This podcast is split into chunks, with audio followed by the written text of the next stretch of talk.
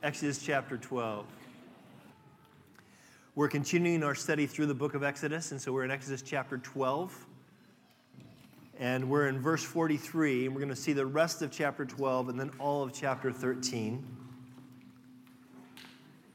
So if you have Exodus 12 43, great, but we're going to, I want to start by reading four verses from Exodus 13, and then we'll pray and we'll get into it together.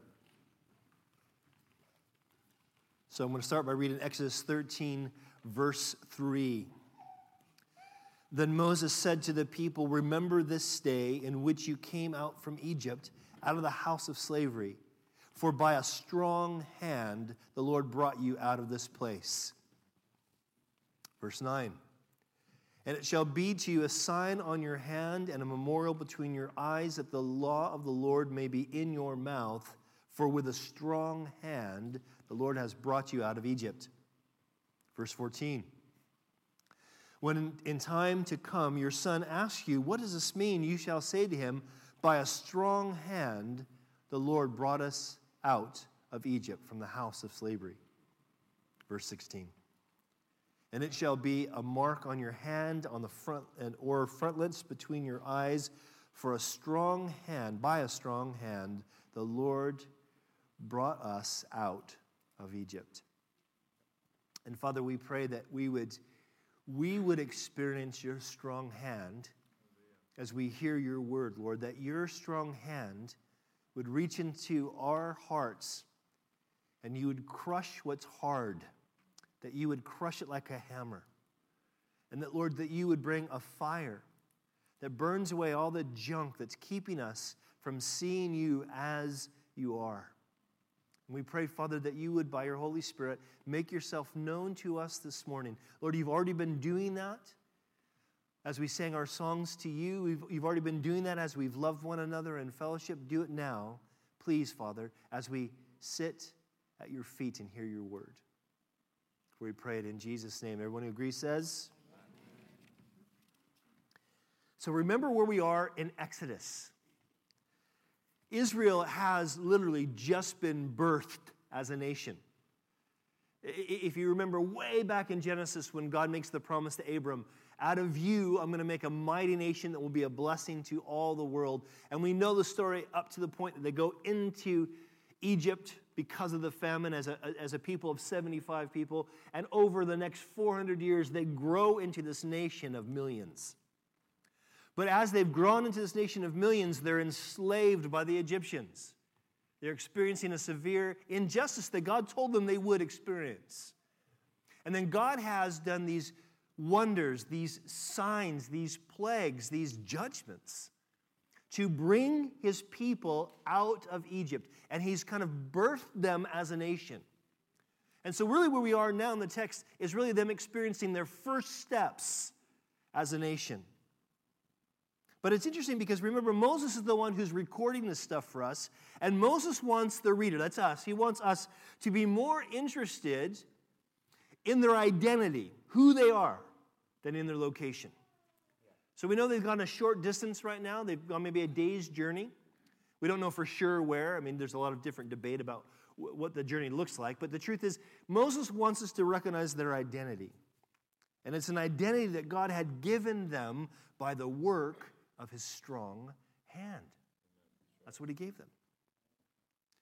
So we're going to we're to kind of talk about four things. If you have a handout, you can follow along with that. But the, here's what we really, really want you to see. We want you to understand that when it comes to us as God's people, those of us who have believed in Jesus, we're God's people. The, the Israelites who were chosen by God are God's people. When it comes to our identity as God's people, it's more about what God has done for us than what we do.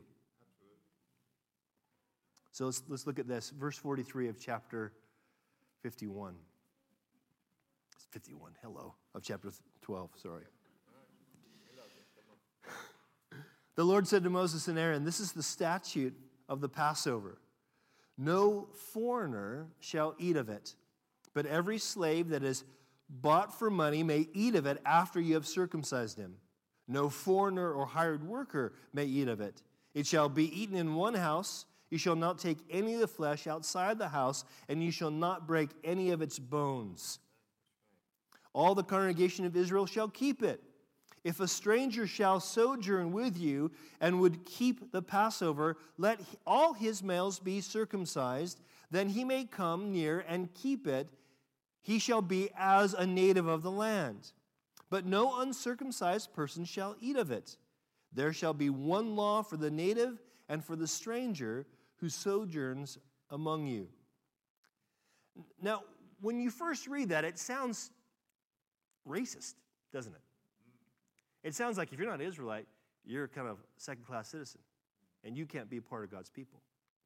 But actually, if you pay attention to what's happening here, especially that last verse we just read, this is actually God not talking about race. It's not Moses or God speaking through Moses exalting race, but insisting on a covenant. In fact, what's interesting here is that uh, Moses names five different, at least five different types of people. In verse 43, there's a, a, a, specific Hebrew word for foreigner. In verse 45, where it says foreigner, it's a different Hebrew word. In verse 45, where it says hired worker, another word. In verse 48 and 49, where it uses the word stranger, another word. And of course, the word for native in verse 48 and 49 is also different.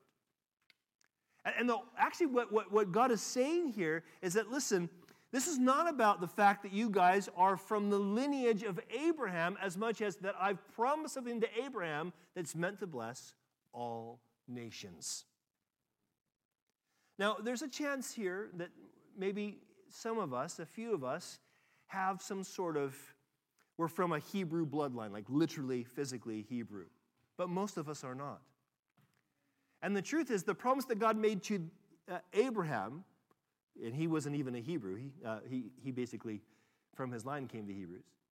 But God promised Abraham was meant to bless even us as non Jewish people, non Hebrews.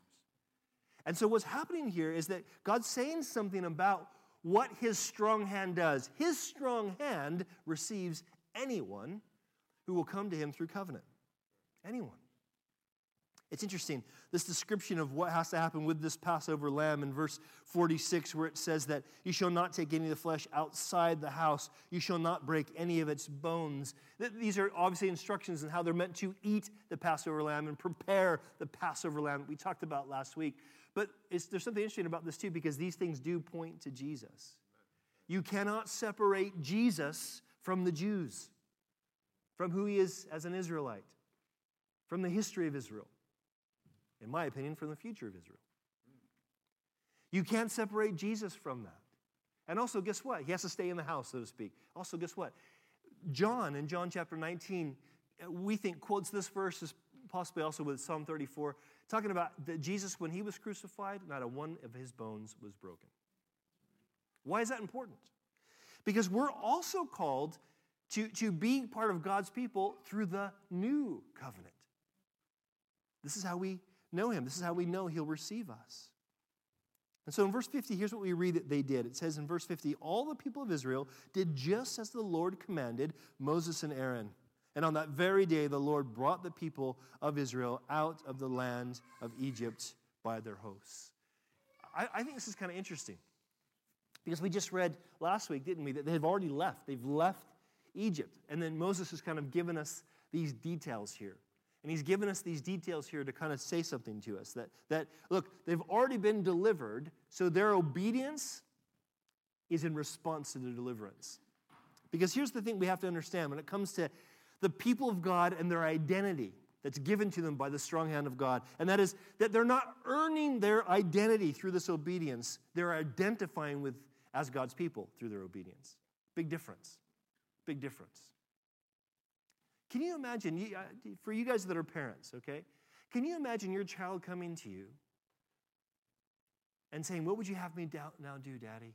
And you say to them, Well, you could start by cleaning your room. That would be a good thing. it would be a miracle if they did it. But still, they, they, let's pretend they did it. They actually clean their room. They come back. I, I cleaned my room. Now can I call you Daddy? Now am I your child? How big would you feel about this big? Because you would think, gosh, what have I done to my kid to make them feel like they have to earn a position as my kid? Do you think God's love for you is less than that? Do you think God's love for you is, is, is less provided by grace than that? Now, as God's children, as, as what we're called to be obedient children, we obey. We do what He calls us to do. But that obedience doesn't uh, earn us an identity. It's, it's the way that we show that we, are, we identify ourselves as his children. Listen, there's a parallel, New Testament parallel with this. In Galatians, the book of Galatians, Paul writing to a group of churches in a place called Galatia, here's what he writes Listen, for in Christ Jesus you are all sons of God through faith. It's through faith in Jesus. There is neither Jew nor Greek, there's neither slave nor free, there's neither male or female, for you are all one in Christ Jesus. For neither circumcision counts for anything nor uncircumcision, but a new creation. This is the new covenant. That what Jesus accomplished through his life and death and resurrection provides for us a new covenant, a new contract of love with this God who's made us. And that new contract includes a new identity. This is what we have. His strong hand will receive anyone and give them that new identity if they're willing. I think it's important, and one of the reasons I wanted to allude to, to the Galatians, different Galatian verses in Galatians, is because we are all tempted, even those of us who are already Jesus followers, we're all tempted to find our identity in something else. We're all tempted to do this. And God doesn't sort of deny, He doesn't say there's nothing else about you but that you're a Jesus follower. He doesn't deny that. He had this great picture in, in, in, in, the book of Revelation where every tongue, tribe, and nation is around the throne worshiping Jesus. In other words, after they get their new bodies, they're still seen as different nations and tribes and tongues. So we don't lose kind of uh, our identity, our cultural identity. It just gets completely redeemed. But the thing is, is that we tend to, to, when we tend to kind of make that or anything else, we make our skill set, our sexuality, our relationships. If those identify us, we are actually, whether we believe it or not or understand it or not, devaluing what God's purchased for us, what He's provided for us by His strong hand. Because He gives us a new identity. But also, look at verse 3. If we're to We'll come back to verses 1 and 2 of chapter 13. Let's go down to verse 3 of chapter 13. Because not only does his strong hand receive anybody, but also it's his strong hand that brings us out of bondage. Look at verse 3. Then Moses said to the people, Remember this day in which you came out of Egypt and out of the house of slavery. By a strong hand the Lord has brought you out of this place.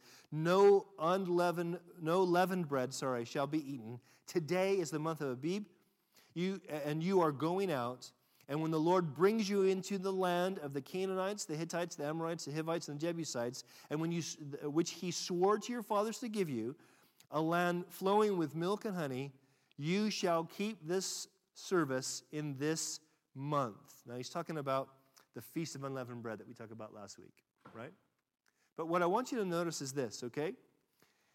This Feast of Unleavened Bread was for them to remember an experience that they actually already experienced, an action of God that they had already experienced. That's what the Feast of Unleavened Bread was about. It was an action that had to be first experienced before it was remembered. All right? Now, now what were they experiencing right then, right? When, when Moses is describing this and when he's giving these orders, they're literally walking out of Egypt. I mean, and that's a kind of a mind blowing thing if you remember the context of these people's lives. They had been slaves for generation after generation after generation, poor, mistreated, overworked, looked down upon, treated as disposable, and God, by his strong hand in the miracles, is pulling them out. And they're leaving Egypt wealthy with all the things that they need, ready to go worship this God that they had not been worshiping for many years. And so, as the, what's happening here is listen, they're, experiencing something. There's a, there's, a, there's a literal experience that they're having, a walking away from this place of bondage. But Moses connects to that, listen, this future that they have been promised of possessing a land. So they're already delivered, but they're not yet in that new land. And what he's saying is this listen, he's treating both as, as completely and utter guaranteed realities. In other words, what they're experiencing as, as remember, we're, we're looking back, and so it's kind of hard for us to do this, but uh, think about this. Right now, you're experiencing sitting in this auditorium. This is reality. You're hearing a bald headed American speak at you. This is reality. You're hearing the words of God as we read this. You're hearing the words of God. This is reality. Okay? Just as real is the promise that we will sit before his feet and worship him and hear him. Just as real. This is what he's saying to them. You're walking out of Egypt, but just as real, you're going to possess the promised land.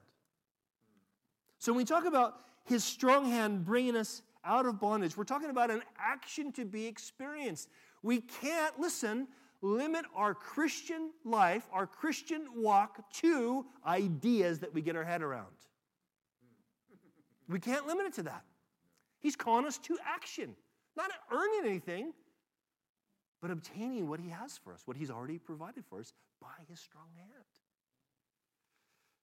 This is, this is important, okay? Look at verse 6. He goes on to say, talking about this feast of unleavened bread Seven days you shall eat unleavened bread. On the seventh day there shall be a feast to the Lord. Unleavened bread shall be eaten for seven days. No leaven shall be seen with you, and no leaven shall be seen with you in all your, your territory. You shall tell your son on that day, it is because, notice, what the Lord did for me when I came out of Egypt. And it shall be a sign, it shall be to, it shall be to you as a sign on your hand and on a memorial uh, uh, between your eyes, that the law of the Lord may be in your mouth. For with a strong hand the Lord has brought you out of Egypt. You shall therefore keep this covenant as is appointed from time, uh, from year to year. Now, not only is this bondage an action to be experienced, you're walking out of it, you're going to possess it fully one day, like the Israelites with the land, but also it's a process to be remembered. It's a process to be remembered. Now, now here in this feast, God commands this feast so that when uh, parents are, do, are, are, are celebrating this feast, they can say to their children, We're doing this because of what God has done for us. We're remembering what God has done for us. Now, it's interesting because what really this lesson that we're learning here is that the best way for us to remember what the Lord did for me is to tell somebody else. Uh, Friday, we were spending a long time as trustees praying about you know the future for the church, praying just for all of you guys, and just seeking the Lord for what He wants. And one of the things that came up in our prayers, we were grieving over the fact of how little corporate intentional outreach we've had in the last few years. A big part of that, of course, has been COVID, but still, even after lockdowns, we just don't reach out with the gospel corporately I, mean, I know that some of you guys are really faithful to share Jesus with your friends, but corporately we haven't done much. And we were praying, Lord, what should that look like? Talking about that. But here's the thing that I've experienced. We had a guy who came and fixed a flat roof at, at uh, Hillcrest a few weeks ago, and, and I had a chance to share Jesus with this guy. And God gave me the grace to share with this guy because he wasn't really interested, but he, he would make a comment. It was a, just a segue, and then I kind of would taper it off after a few, you know 30 seconds or something just to, to not bombard him. And then he'd say something else like, "Oh, there's a segue again," and it was just a really good time. And Rory was upstairs, you know, working away. And, and when I got there, I'm like, "Did you hear all that?" He's like, "Yeah, that was good." I'm like, "God was doing something there." And the thing was, is that I don't know what's going to happen to this brother, this guy. You can pray for him. I don't know what's going to happen to that roofer. God knows. But one of the things that was, was a blessing to me was not only did I get the privilege of sharing Jesus with this guy, but I was like, man, how good is it to know Jesus? And this is, this is an amazing thing that when God commands us to go out and share the gospel, you know who benefits? The people who hear the gospel and us who share it. We both do. The best way to remember what God, the Lord, did for you is to tell someone else. And this is what we're meant to do with our children, right? But here's interesting, too. This feast of unleavened bread, it was meant to be a visible reminder. This feast, it was meant to be a tangible reminder of what the Lord had done. God tells us to do this. Now, let's take this home. Let's bring this home to where we are right now as New Testament followers of Jesus, okay? Sometimes the most discouraging thing about being a Christian is feeling like you're not nearly as far in your, you've not really matured as far as you thought you'd mature at this point in your Christian experience. It can be really tough. You can look at your life and you can go, gosh, you know, I, I didn't think I'd ever blow it like this. Or I didn't think that I thought I would stop falling into this sin, or I, I thought I would be better at doing this by now. And I wish I could tell you after 35 years of being a Christian that, oh, don't worry, it gets much better. But I'll be honest, I, it feels like there's more areas where I go, gosh, I'm, have I ever really done that? And it can be really discouraging. But what we need to remember, okay, if, if, if God's deliverance of us out of bondage, out of our Egypt of sin, if God's deliverance, listen, is, is by His strong hand, then we need to not only have actions that experience that, but we need to have a process of remembering God, where have you brought me? I can say, by the grace of God, I have not punched another man in over 35 years. I think that's pretty good. Don't start now. Don't give me a reason to. I, I, can say by the grace of God that though I, I use innumerable amounts of, of foul language per day, I can count maybe on one hand how many foul words, foul words have come out of my mouth. Not in my heart, I'll be honest. There's been those things kind of still stir in my heart. But out of my mouth, I can count probably on one hand how many have come out in 35 years. Sometimes in front of my children, which is really humiliating. Had to go back and repent in front of my kids. But the reality is this God is changing me. He's brought me so far. I have to remember this. You know why? Because if I can know God's brought me this far, He will bring me the rest of the way. Amen? Listen to what Paul again writes in 1 Corinthians. And this is one of these texts that is often used to kind of slam you about how bad you're doing, but actually it's meant to encourage us to press on. Listen. Paul is writing to the Corinthian church that has, has really fallen into some carnality. They're not, they're not living, they're, they have a lot of spiritual exercise and expression, but they're not living by the power of the Spirit to have changed lives. And so he says to them, listen, 1 Corinthians chapter 6, do not be deceived.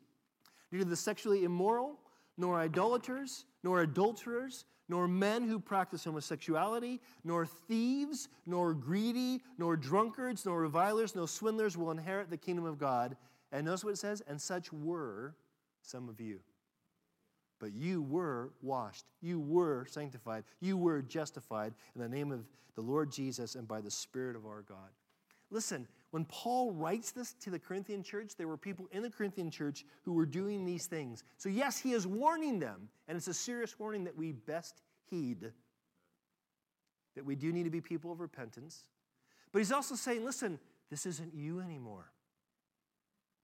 You are not your temptations.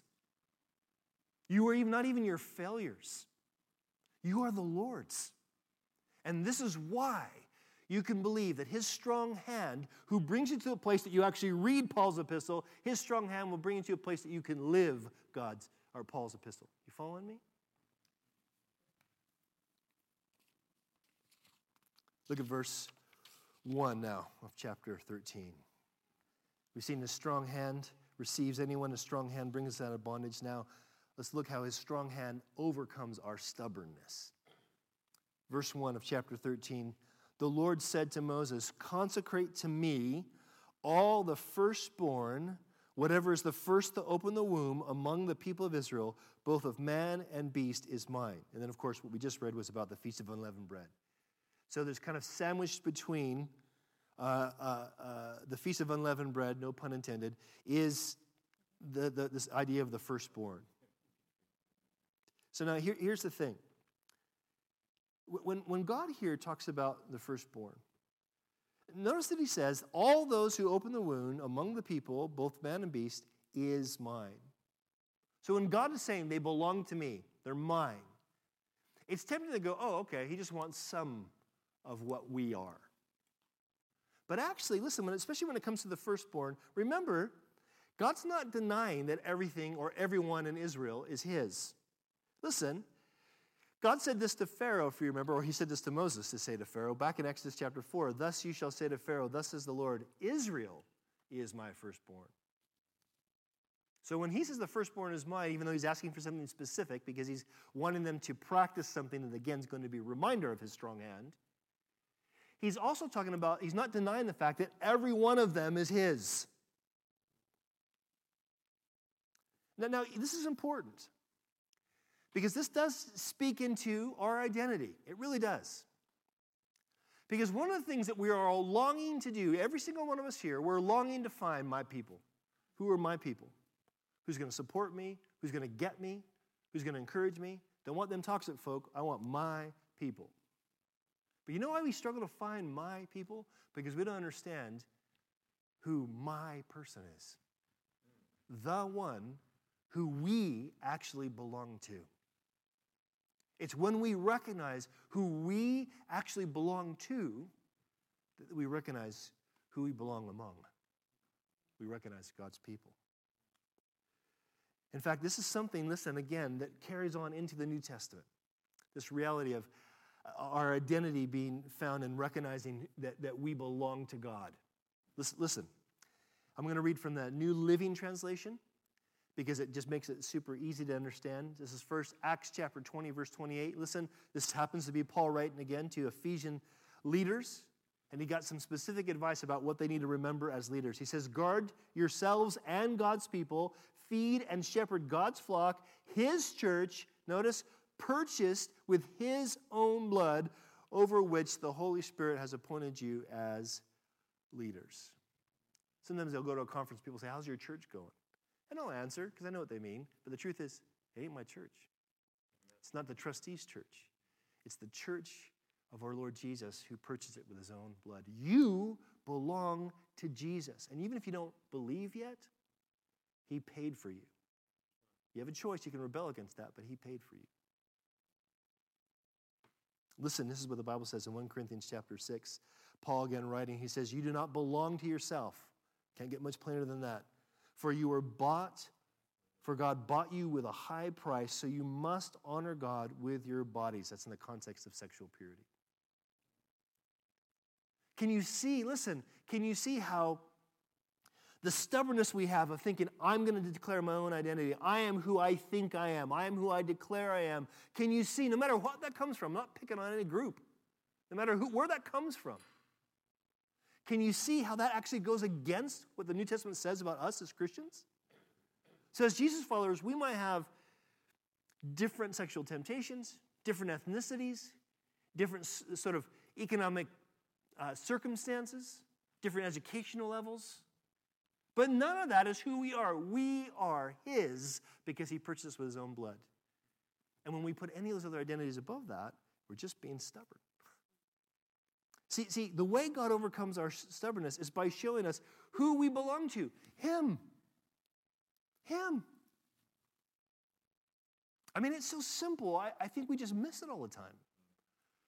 Whose life are you living? His.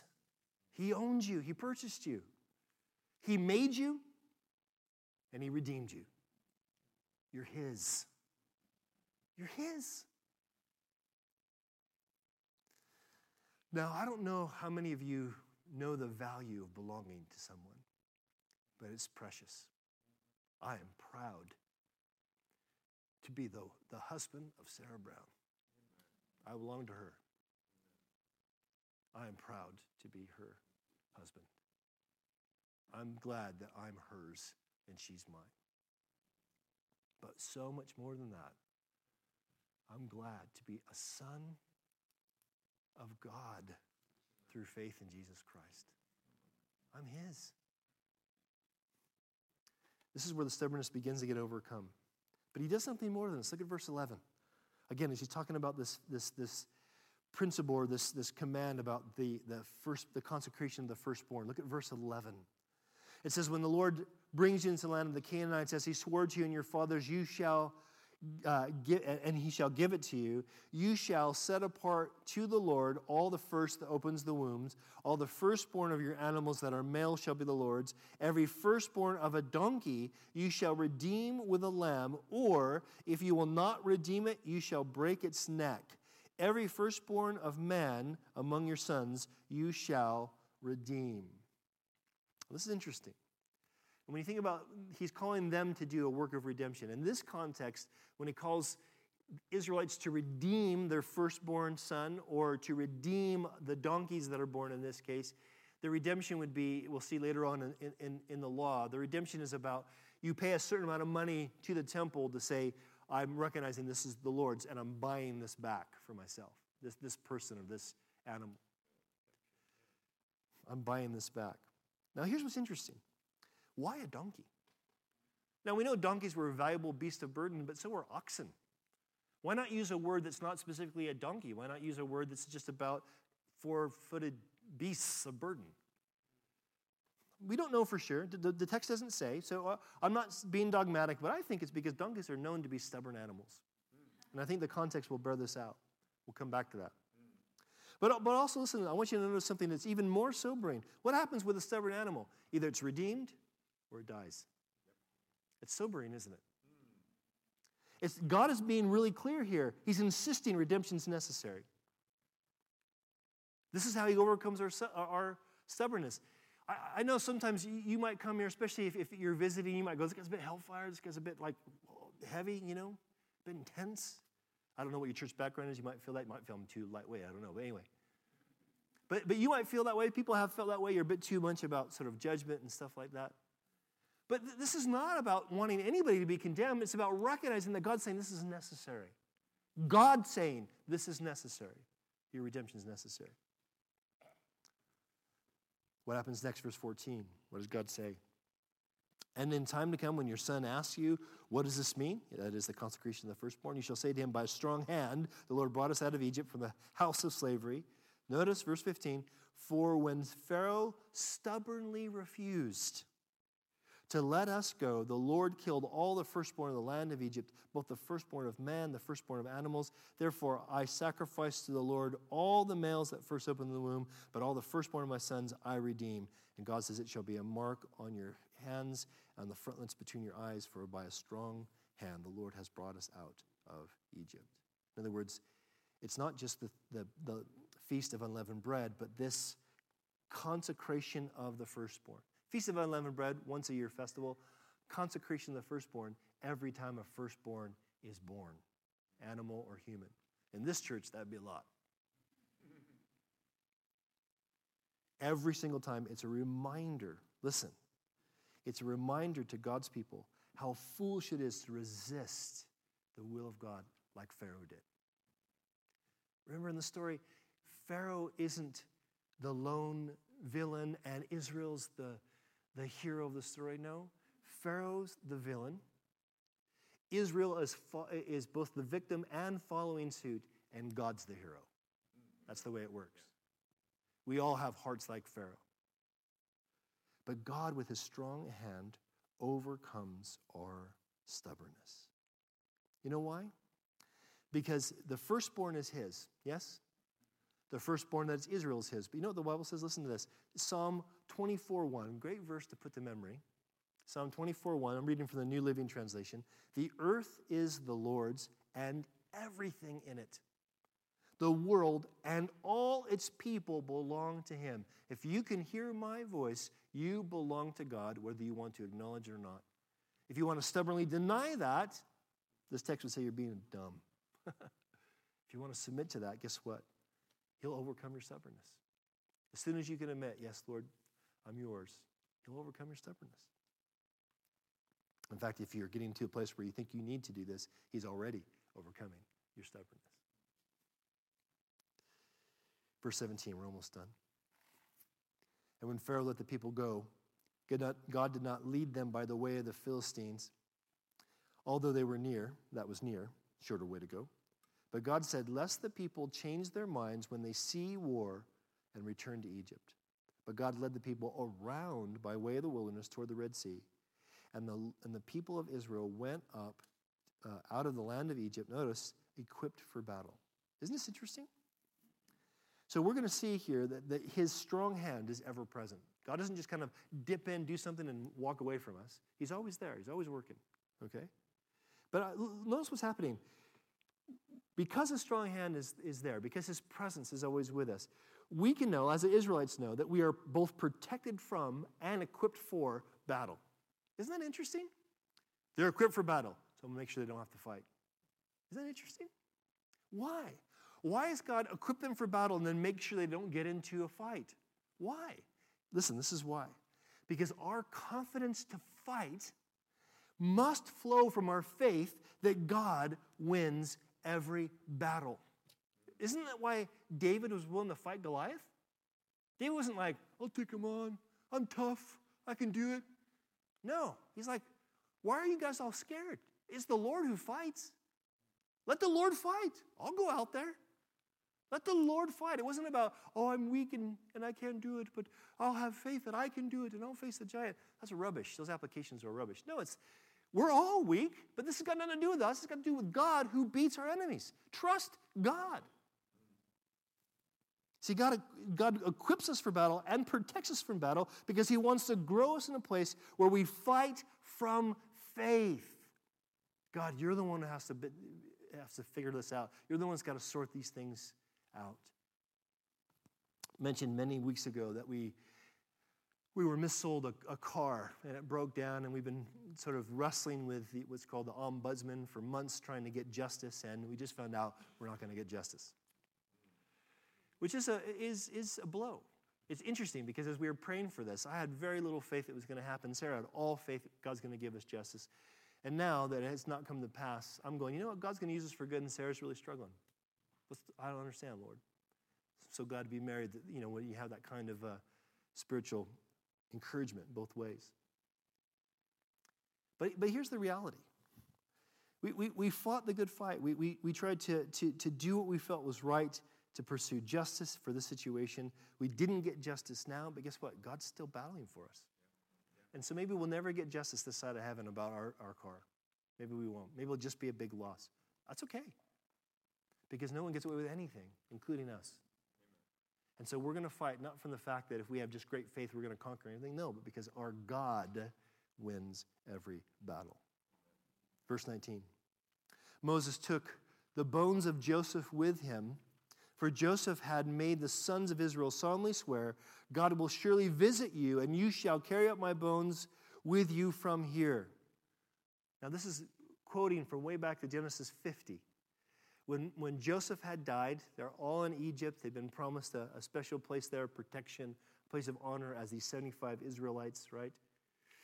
Because of what God had done through, through Joseph and what God had, had done to make sure that Israel uh, or, and all the world, all of Egypt, was saved from famine.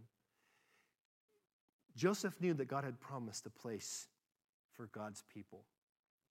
And so he says, Look, I'm dying, but one day, when God delivers our people into the land that he's promised us, Take my bones with you.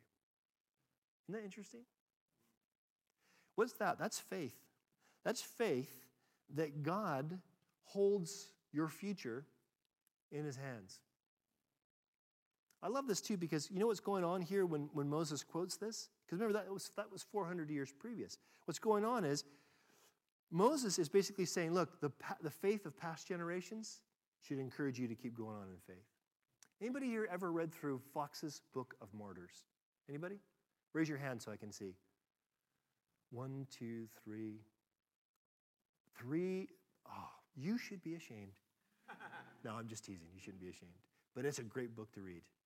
Foxe's Book of Martyrs is basically just kind of a history of people who have kind of suffered for their faith throughout church history. It is, uh, it is like based on stories. It's not like, don't think that he was doing archaeological research, Fox, when he wrote this, but it's still, he's taking all these stories, all these anecdotes he'd heard about how people were willing to suffer for Christ. I'll tell you what, you want your faith to be built up? You want to go, Lord, why do I not trust you more? Read that book and see the faith that God gave past generations. Because that same God can give you the same faith to keep walking. See, seeing God's faithfulness to past saints helps us take the next step because this is exactly what happens. Moses puts this in the context on purpose. And they moved, that's Israelites, moved on from Succoth and encamped at Etham on the edge of the wilderness. Okay, we don't know where these places are, but the point is they're moving forward. Why are they moving forward? Because they have Joseph's bones. They remember Joseph's faith. They saw what God had done by his strong hand. They're moving forward. In fact, this brings us to the last bit in verse 21. And the Lord went before them by day in a pillar of cloud to lead them along the way, and by night in a pillar of fire to give them light, that they might travel by day and by night. The pillar of cloud by day and the pillar of fire by night did not depart from before the people. His strong hand is ever present. I love the fact that the way God does this is to show that his presence is 24 7. Now, they had a visible reminder. We don't have that so much. It'd be nice, but we don't have that so much. But you know what we have? We have a promise of a risen Savior. And that's even better. You might remember this in John chapter 14. Jesus says this to his disciples. This is when he's telling them he's about to die. He's just told them that he's going to depart and be with the Lord, and they're quite sad. Their hearts are broken. So he says to them later on in the conversation, I will ask the Father, and he will give you another advocate. That's another of the same kind. In other words, another one like me, who will never leave you. He is the Holy Spirit who leads into all truth. You can go forward in truth. The world cannot receive him because it isn't looking for him and doesn't recognize him, but you know him because he lives with you now and later will be in you. No, I will not abandon you as orphans, I will come to you. What's Jesus' promise there? He comes to us, He's with us in fellowship via the Holy Spirit. Notice too, the Holy Spirit's called He, not it. And I want to be nitpicky about this, but one of our problems about walking in the Spirit is when we treat the Spirit like some impersonal force. That's not Christianity. We need to relate to God's Spirit as the Spirit of Christ, who He is doing in us. We know Christ because the Spirit is with us. He is with us. Here, here's the point His strong hand is ever present, so we can keep walking. Keep walking. So let me ask you a couple questions before we pray. And, and be honest with yourself. Have you experienced this new life, this new identity that only God can bring by His strong hand? Have you, have you really experienced it? Because it is an experience to have. Are, are you confident that you've been born of God's Spirit, that Christ's Spirit has given you life?